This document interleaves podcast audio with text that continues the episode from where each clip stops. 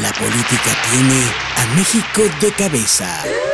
Tal vez por eso México en política es un cabeza dura. Todo mundo tiene una opinión en política. Tristemente, esa opinión siempre es mala. Tal parece que el reto es quién tiene y quién se gana la peor opinión de entre todos los actores políticos. Todos los mexicanos, voz en pecho decimos que en política nuestra opinión vale. Lo triste es que el tipo de cambio de nuestra opinión para los políticos es una opinión, un cacahuate. Falta poco menos de un año para elegir presidente en México y ya nuestros niveles de ira y de ganas de jalarnos las greñas están por las nubes. He visto a señores arrancando el pasto con las manos.